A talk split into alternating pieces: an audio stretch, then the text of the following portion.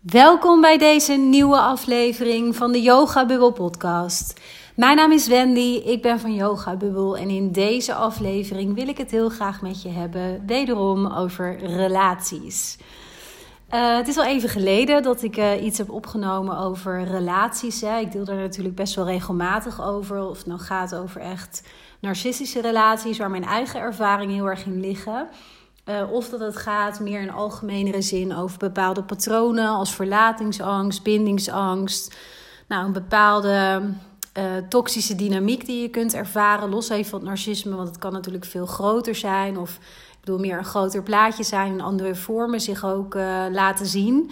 Um, ik vind dat zelf echt een mateloos fascinerend thema, relaties. Omdat ik zelf heel erg geloof dat het mens zijn eigenlijk uh, ontstaat. Of dat we mens zijn in relatie tot andere mensen. En dat juist ook in de romantische relaties die we in ons leven aangaan, dat we daarin ook ten volle kwetsbaar vaak zijn. En ook met allerlei patronen worden geconfronteerd, overtuigingen, gedragingen, dingen die ons triggeren, waar ook de grootste uh, groei, denk ik, uit te halen is. Maar waar je soms wel eerst door een aantal stukken heen moet of mag bewegen. Het is maar hoe je het ziet.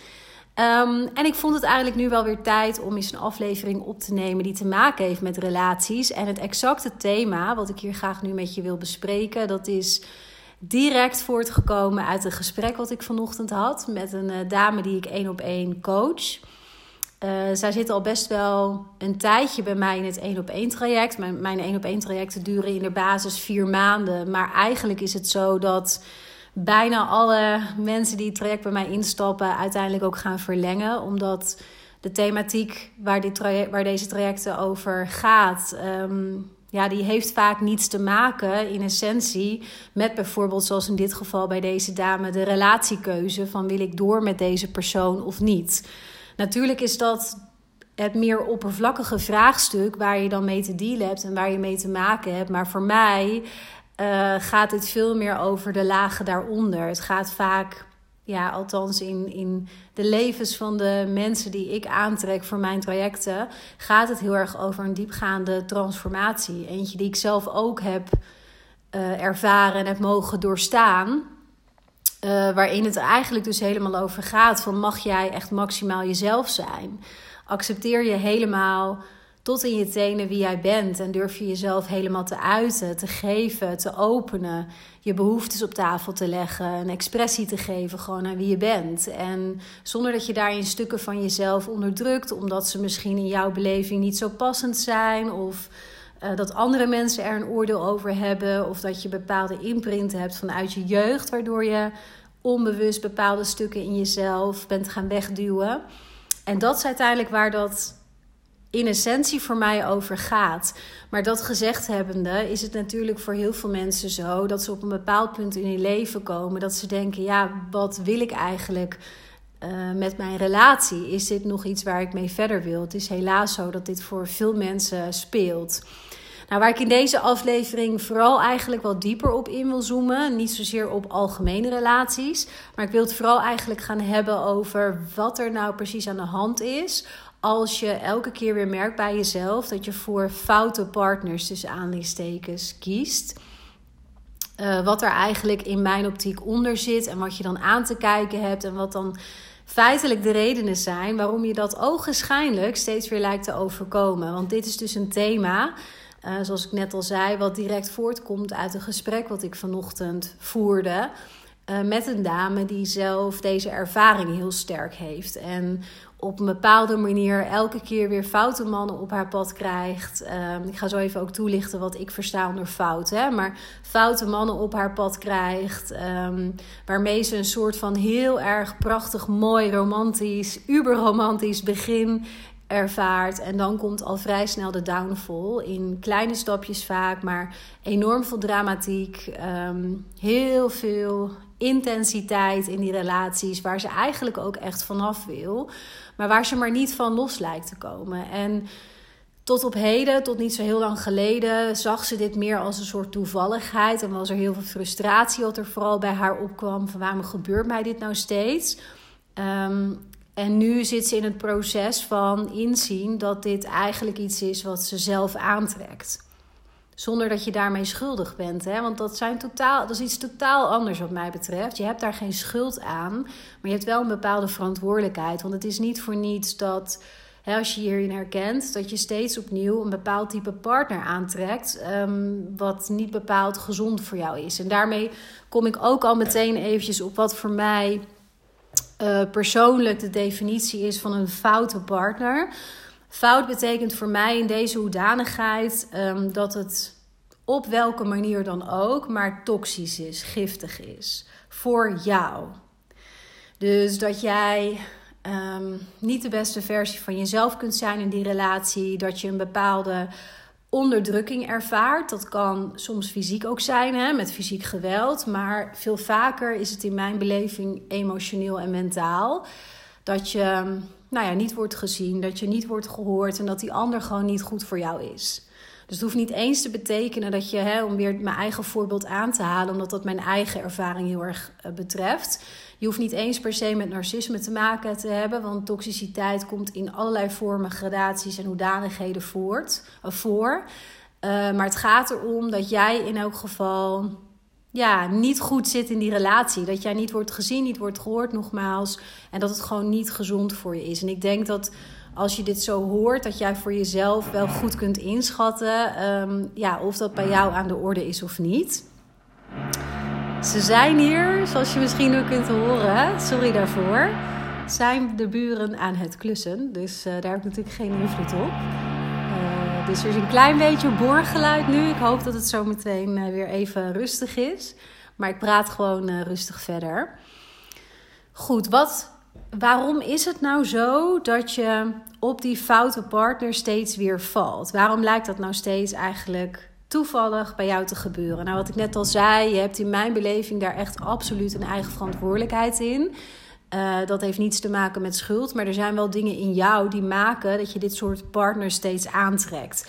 En ik wil graag drie redenen met je delen die in mijn eigen ervaring persoonlijk privé, maar ook in mijn ervaring met de coaching van dames op dit vlak eigenlijk altijd hieronder zitten. En kijk even voor jezelf of het bij je resoneert, of je hier iets mee kan. Schrijf anders even mee ook, dat je het gewoon even kan laten bezinken. Want misschien voel je in eerste instantie wel een bepaalde weerstand er ook op. Hè? Dat je denkt, ja, maar dit gaat helemaal niet over mij, dat kan niet en het ligt aan de ander. Nou, als je dat merkt bij jezelf, is dat overigens vaak een teken dat er toch iets in jou zit en geraakt wordt daarin. Dus is het interessant om het juist toch verder te onderzoeken, maar het misschien even weg te leggen. Dat je er later nog eens eh, naar kunt kijken. Goed, voor mij is de allereerste reden dat je een foute partner aantrekt, steeds opnieuw of vooral nu. Um, dat je een bepaalde herhaling doet, steeds opnieuw, van je verleden op een onbewuste manier. Dus op de een of andere manier zit er iets, als ik het even heb over dat je huidige relatie bijvoorbeeld is met een foute partner, um, dan is het zo dat deze partner iets in jou aanstipt wat jij herkent. Het is een bepaald patroon in jou wat steeds weer daardoor herhaald kan worden. En dit onderwerp heeft eigenlijk zonder uitzondering te maken met een onveilige hechting vroeger. Begrijp me niet verkeerd, dat, dat heeft niets te maken met of jij vreselijk traumatische gebeurtenissen in je jeugd hebt meegemaakt. Want veel vaker is het nog zo in mijn ervaring dat dat niet per se aan de orde is. Maar dat wil niet zeggen dat je veilig gehecht bent. Want als jij bijvoorbeeld bent opgegroeid in een emotioneel onvolwassen gezin en er was heel weinig ruimte om over je gevoelens te praten. Um, er was een bepaalde hardheid, een bepaalde rationele manier van de dingen doen. Dan gaat een kind gewoon al heel snel uit contact met zijn, zijn of haar emotionele binnenwereld. En dan kun je eigenlijk potentieel al heel erg onveilig hechten. Dus het kan al op een hele eenvoudige manier als het ware ontstaan. En op het moment dat je dus uit contact bent met je gevoel en je bent je daar niet bewust van, dan kun je zo 10, 20, 30 jaar leven, wat meer vanuit je hoofd. En eigenlijk helemaal niet in staat zijn om een gezonde verbinding met een ander aan te gaan. Nou, stel nou dat jij um, een jeugd hebt gehad waarin je bijvoorbeeld een vader hebt gehad die heel erg dominant was. Um, die jou echt overschaduwde, die jou ook heel erg een bepaalde richting opduwde in je leven, die heel erg veroordelend was en is. Ehm, die ook zwart-wit denkt, heel rationeel is, echt totaal niet met zijn eigen gevoelens en binnenwereld in contact staat. Stel nou dat dat jouw achtergrond is. Dan kun je je misschien voorstellen dat als dat is wat je basis is en wat jij gewend bent, dat het voor jou tussen aanleidingstekens veilig voelt als je een partner naast je hebt later die in feite datzelfde doet. Dus die ook een bepaalde mate van dominantie heeft, een bepaalde hardheid, een bepaalde Ehm, nou, misschien weinig empathisch vermogen, dat soort elementen. Dat is gewoon wat je kent. En dat ga je dan onbewust, dus als je je daar niet bewust van bent, dan ga je dat onbewust ook weer aantrekken. Want als mens ehm, zijn we gewoon heel erg gewired, zeg maar, geprogrammeerd.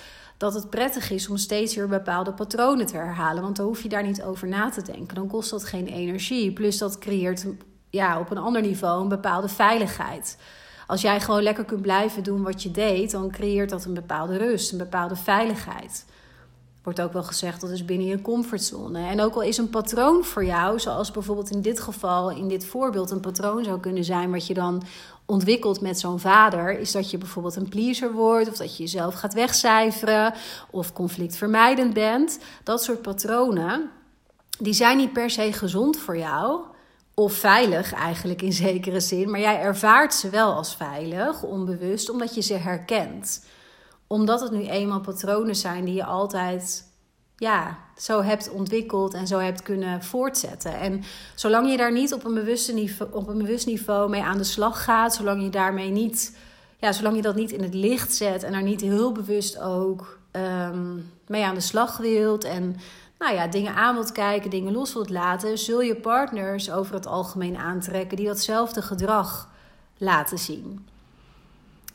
Dat was bij mij niet anders. Ik heb, uh, als je meer van mijn afleveringen hebt beluisterd hè, mijn podcast, en anders kun je gerust eventjes terugscrollen als je dat niet hebt gedaan, maar dan heb ik daar best wel veel gedeeld ook over mijn persoonlijke achtergrond als het gaat over mijn relatie um, die ik heel lang heb gehad met iemand die narcistisch is. Dat is voor mij um, zijn dat hele pittige jaren geweest. Uh, het woord narcisme is overigens pas gekomen toen wij al lang uit elkaar waren. Toen pas kwam ik in het proces van herkenning en erkenning daarvan. En ook van een beetje de, de dots met elkaar te gaan connecten. Dus daar, daar komt dit stuk wat ik nu deel uh, heel erg bij kijken. Dat voor mij was het ook zo dat ik met met die narcistische partner patronen kon voortzetten waar ik gewoon eigenlijk wel goed op ging. Dat pleasende, dat, dat, dat extreem verzorgende, dat heel hard zijn voor mezelf. Uh, heel veel dingen in mijn relatie niet delen met deze man, omdat er daar gewoon geen ruimte voor was, omdat ik daarin werd veroordeeld. Ik vond dat heel normaal, omdat dat was wat ik van huis uit ook had meegekregen. Dat ik hele stukken van mezelf eigenlijk wegstopte. En ik ben me daar de eerste 30 jaar van mijn leven echt niet bewust van geweest. Want dat was gewoon hoe ik de dingen deed. Ik voelde heus wel eens dat dingen niet klopten of zo. Of dat ik dacht: Goh, het zou toch wel fijn zijn als ik X, Y, Z, als ik dit kon delen. Of als ik dat anders zou kunnen doen. Of meer voor mezelf zou kunnen opkomen daarin. Conflicten niet zo uit de weg zou gaan. Maar dat was dan zo heel even een klein beetje licht wat daarop werd geworpen. En dan nam het leven het gewoon weer over. Of Eigenlijk liet ik dat gebeuren natuurlijk, want daar heb je dus zelf de verantwoordelijkheid in. En als ik terugkijk, was ik toen ook nog zeker niet toe aan die stukken aankijken. Want alles heeft ook in je leven, geloof ik, heel erg zijn tijd nodig. Ehm, maar voor mij was dat, eh, dat voortzetten van die oude patronen en dat wat ik gewoon onbewust kende in mijn eigen gedrag en vooral ook in hoe er met mij werd omgesprongen. Ja, dat was heel erg de reden waarom ik in zo'n toxische relatie terecht kon komen en zo'n type man aan kon trekken. Als ik bijvoorbeeld nu kijk naar mijn relatie met Maurice, dat is echt ja, van volstrekt andere orde. Daar is niks wat ik daarin kan vergelijken, omdat ik zelf ook op een totaal andere plek in mijn leven aan was gekomen op het moment dat Maurice in mijn leven kwam. Dus dan trek je ook een ander type persoon aan. Dus dat is de eerste reden wat mij betreft waarom je dus op foute partners valt. Omdat je dus eigenlijk een herhaling doet van zetten vanuit je verleden en oude patronen eigenlijk aan het ja, doorzetten bent, aan het voortleven bent. Vanuit heel, in heel veel gevallen een bepaalde mate van onveilige hechting. Goed, de tweede reden waarom je wat mij betreft op een foute partner valt, dat is, die heeft te maken met uh, zelfsabotage. Ehm, wat er uh, heel veel gebeurt bij heel erg veel mensen en zeker bij vrouwen, dat is dat je onbewust een bepaalde overtuiging hebt lopen dat het leven zwaar moet zijn, dat het hard werken moet zijn, dat relaties überhaupt hard werken moeten zijn, dat je geen geluk echt verdient, dat dat nooit al te lang voor jou is weggelegd. Nou, iets in die trant, je snapt welke richting uh, ik op wil. Dat is een, een overtuiging die heel erg veel mensen, en nogmaals met name vrouwen, dieper wil hebben. En dat is natuurlijk niet zo'n fraaie overtuiging. Het is behoorlijk lelijk om dat voor jezelf ja, of over jezelf te denken, laat ik het zo zeggen. Dus dit is niet iets wat, wat heel gemakkelijk is om voor jezelf te erkennen. Maar probeer bij jezelf eens even te voelen van ja, zou dat voor mij ook waar kunnen zijn? Gun ik mezelf misschien ook niet al het geluk van de wereld? En dat heeft vaak met, dat kan met twee componenten te maken hebben, of soms met, ook met beide. Het eerste heeft vaak weer te maken ehm, ja, wat meer met je verleden en met je gezin van oorsprong. Want op het moment, wat ik heel vaak zie, ook bij de dames die ik coach, dat als jij uit een gezin komt waar veel gedoe is geweest, veel drama of waar heel veel zorg bijvoorbeeld naar een ander kind moest gaan, omdat dat, ja, omdat dat kind heel veel zorg nodig had, op welke manier dan ook. Uh, of er was heel veel drama rondom mijn moeder of rondom mijn vader of nou ja, iets in die trant. Je bent het dus vanuit je gezin van oorsprong uh, niet gewend geweest dat het ook langere tijd rustig, stabiel en gewoon gelukkig kon zijn. Um, dan krijg je een bepaalde loyaliteit vaak naar je ouders toe of naar je, je broers, je zussen, waar het ook maar over gaat, maar het gezin dus van oorsprong.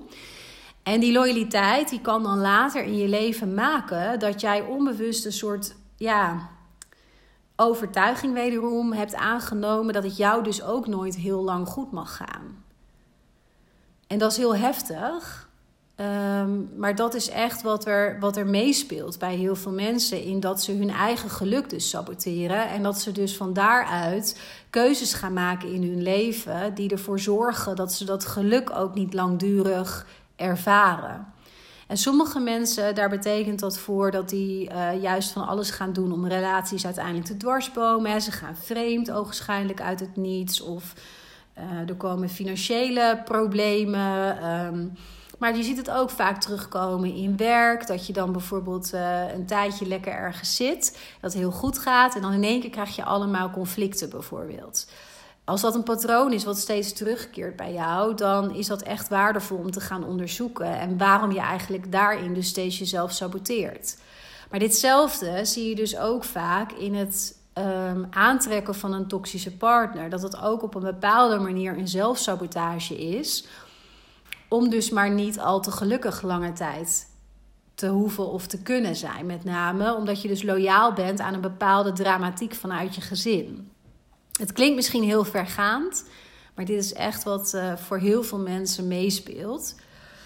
De andere kant van die zelfsabotage, en dit is ook iets wat, wat heel vaak voorkomt. Het is ook iets wat ik echt bijna zonder uitzondering dus bij de, de coachdames zie.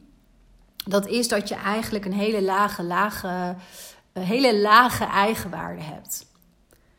Dus dat je van daaruit jezelf het niet gunt. Dat je een relatie hebt waarin je totaal wordt gezien. Er onvoorwaardelijk van jou wordt gehouden. Dat je alles mag zijn wie je bent. Dat je overal over kan praten. En dat wil niet zeggen dat het altijd maar pais en hoeft te zijn, hè? want dat is helemaal niet wat ik hiermee zeg. Sommige dingen kunnen best lastig zijn om te bespreken, um, kunnen ook tot een, tot een discussie misschien een beetje leiden in een relatie. En dat mag denk ik ook, dat is ook helemaal prima. Maar wel dat je daarin de veiligheid voelt om gewoon alles te mogen delen en helemaal maximaal jezelf te kunnen zijn. En dat je daarin ook wordt gezien door die ander, los van wat die ander ergens van vindt of wat die ander, of waar die ander wel of niet iets mee kan voor zichzelf. Het gaat erom dat je elkaar ziet en daarin respect kunt opbrengen voor elkaar. En een totale acceptatie hebt van jezelf en van elkaar. Op het moment dat jij een hele lage eigenwaarde hebt, op welke manier dan ook, dan is het heel erg lastig um, om jezelf echt die onvoorwaardelijke liefde ook te gunnen. Want je gelooft al niet ten diepste dat je dat waard bent. En wat mensen dan vaak doen, die dat dus hebben, of eigenlijk niet hebben, die eigenwaarde, die gaan dan heel vaak op zoek onbewust naar partners die gewoon niet bepaald het allerbeste in hen naar boven halen en al helemaal niet heel gezond zijn voor hen.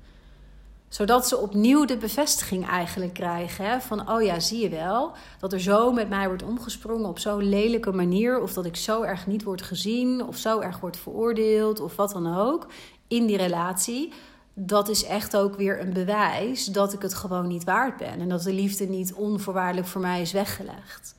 En het is heel erg, uh, ook als ik het zo hardop zeg, hè, het is best wel een beetje fucked up. Sorry voor mijn uh, taal, maar uh, hoe dat kan werken onder water. Maar ja, dit is gewoon in mijn ervaring bij mijzelf, maar zeker ook dus bij anderen, is dit echt, echt wat eronder ligt. En pas als je dus aan de slag gaat met je eigen waarde en het omarmen van jezelf, het 100% accepteren van wie jij bent en het zijn wie jij bent en daarin stapt, pas als je daar voor jezelf echt mee aan de slag gaat, zul je ook een ander type partner aan kunnen trekken. Waarin je dus ook kan geloven, waarin je ook gespiegeld zult krijgen dat liefde 100% onvoorwaardelijk voor jou is weggelegd. En dat je op geen enkele manier veroordeeld bent tot een foute partner. Want dat wordt op een gegeven moment ook een beetje een soort van self-fulfilling prophecy. Iets wat ik ook heel erg vaak hoor. Van ben ik hier dan voor altijd tot veroordeeld? Dat ik altijd maar dit soort type mensen aantrek. Nee, laat je dat echt nooit aanpraten. Echt nooit. Is echt de grootste onzin die ik ooit heb gehoord.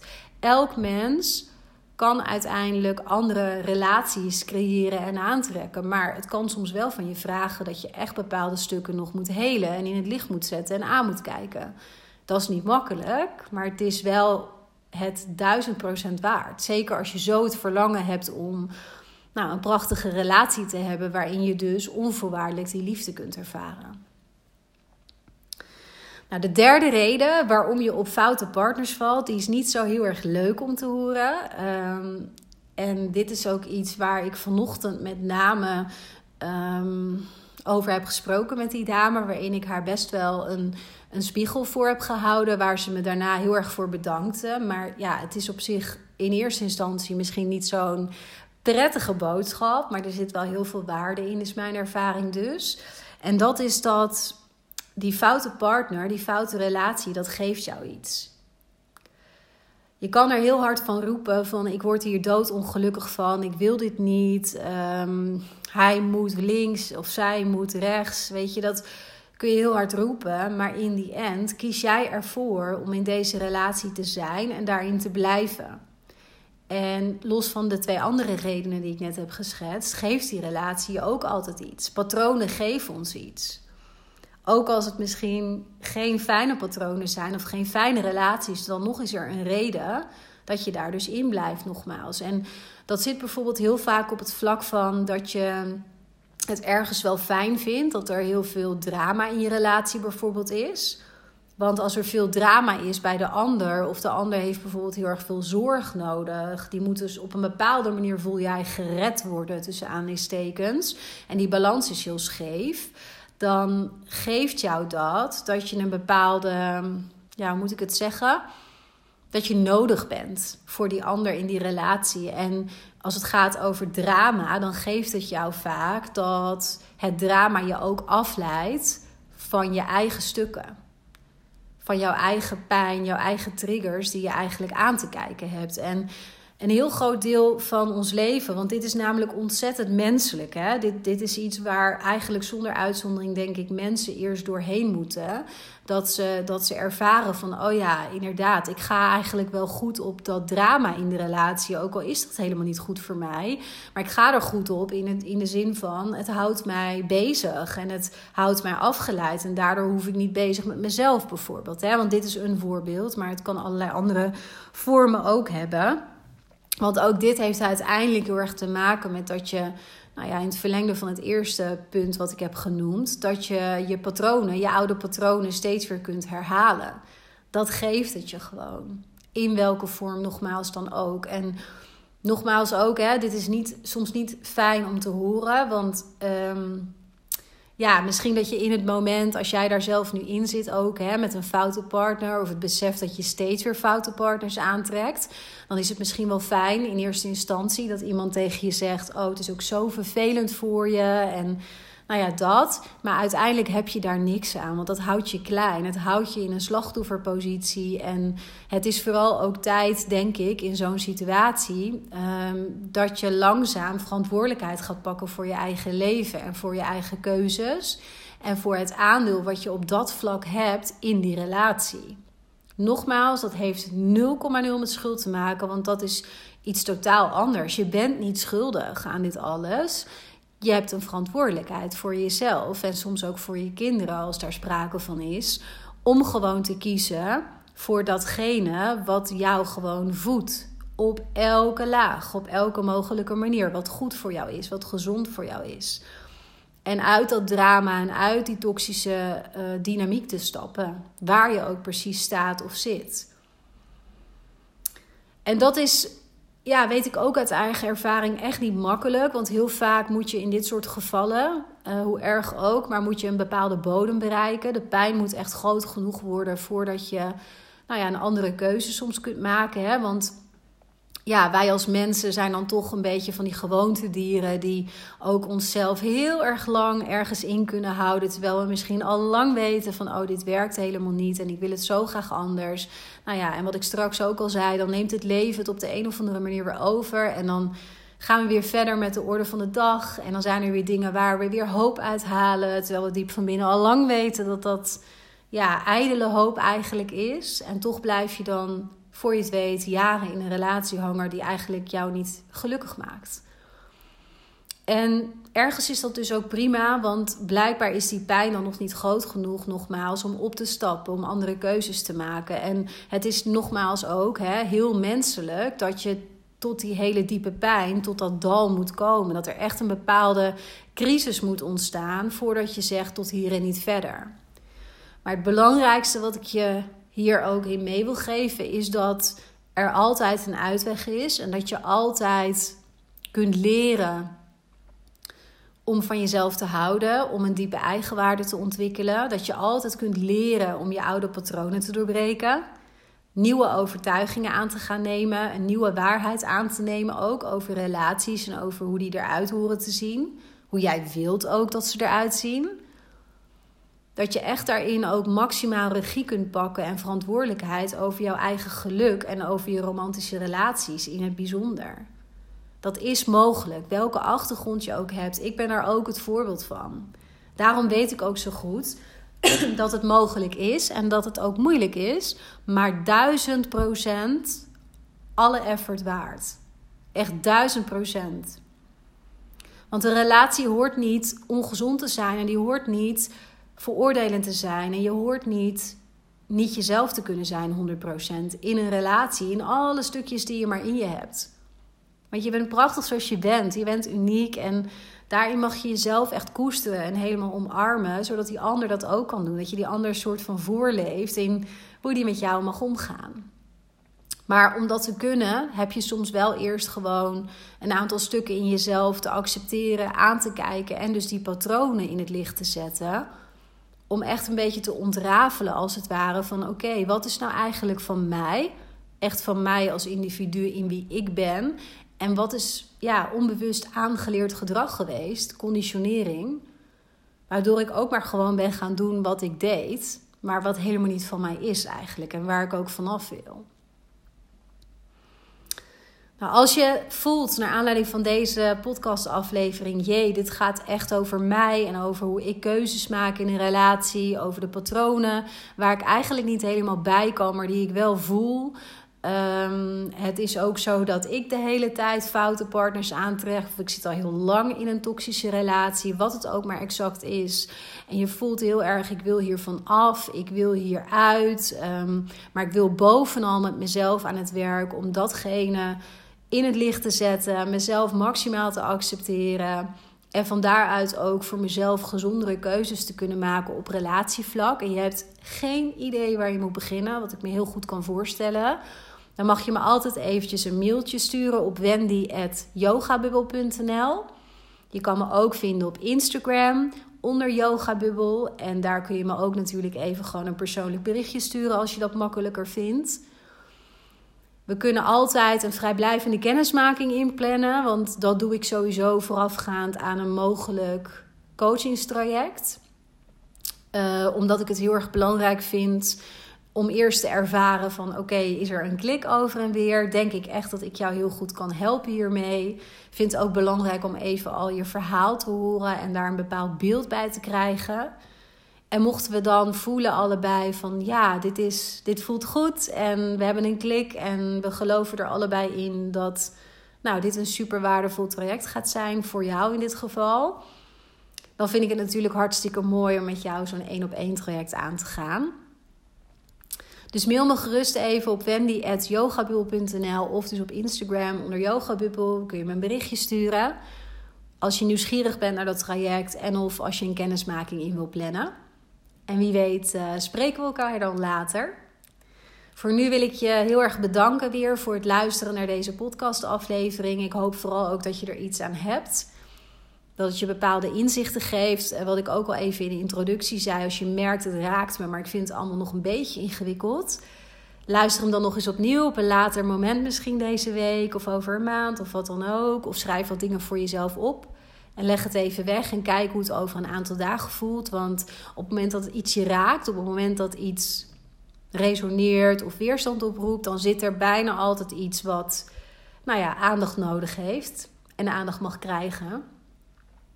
Dus ik hoop dat je dat uh, hier voor jezelf uit hebt kunnen halen. Nou, nogmaals, dankjewel voor het luisteren en ik wens je een hele fijne dag.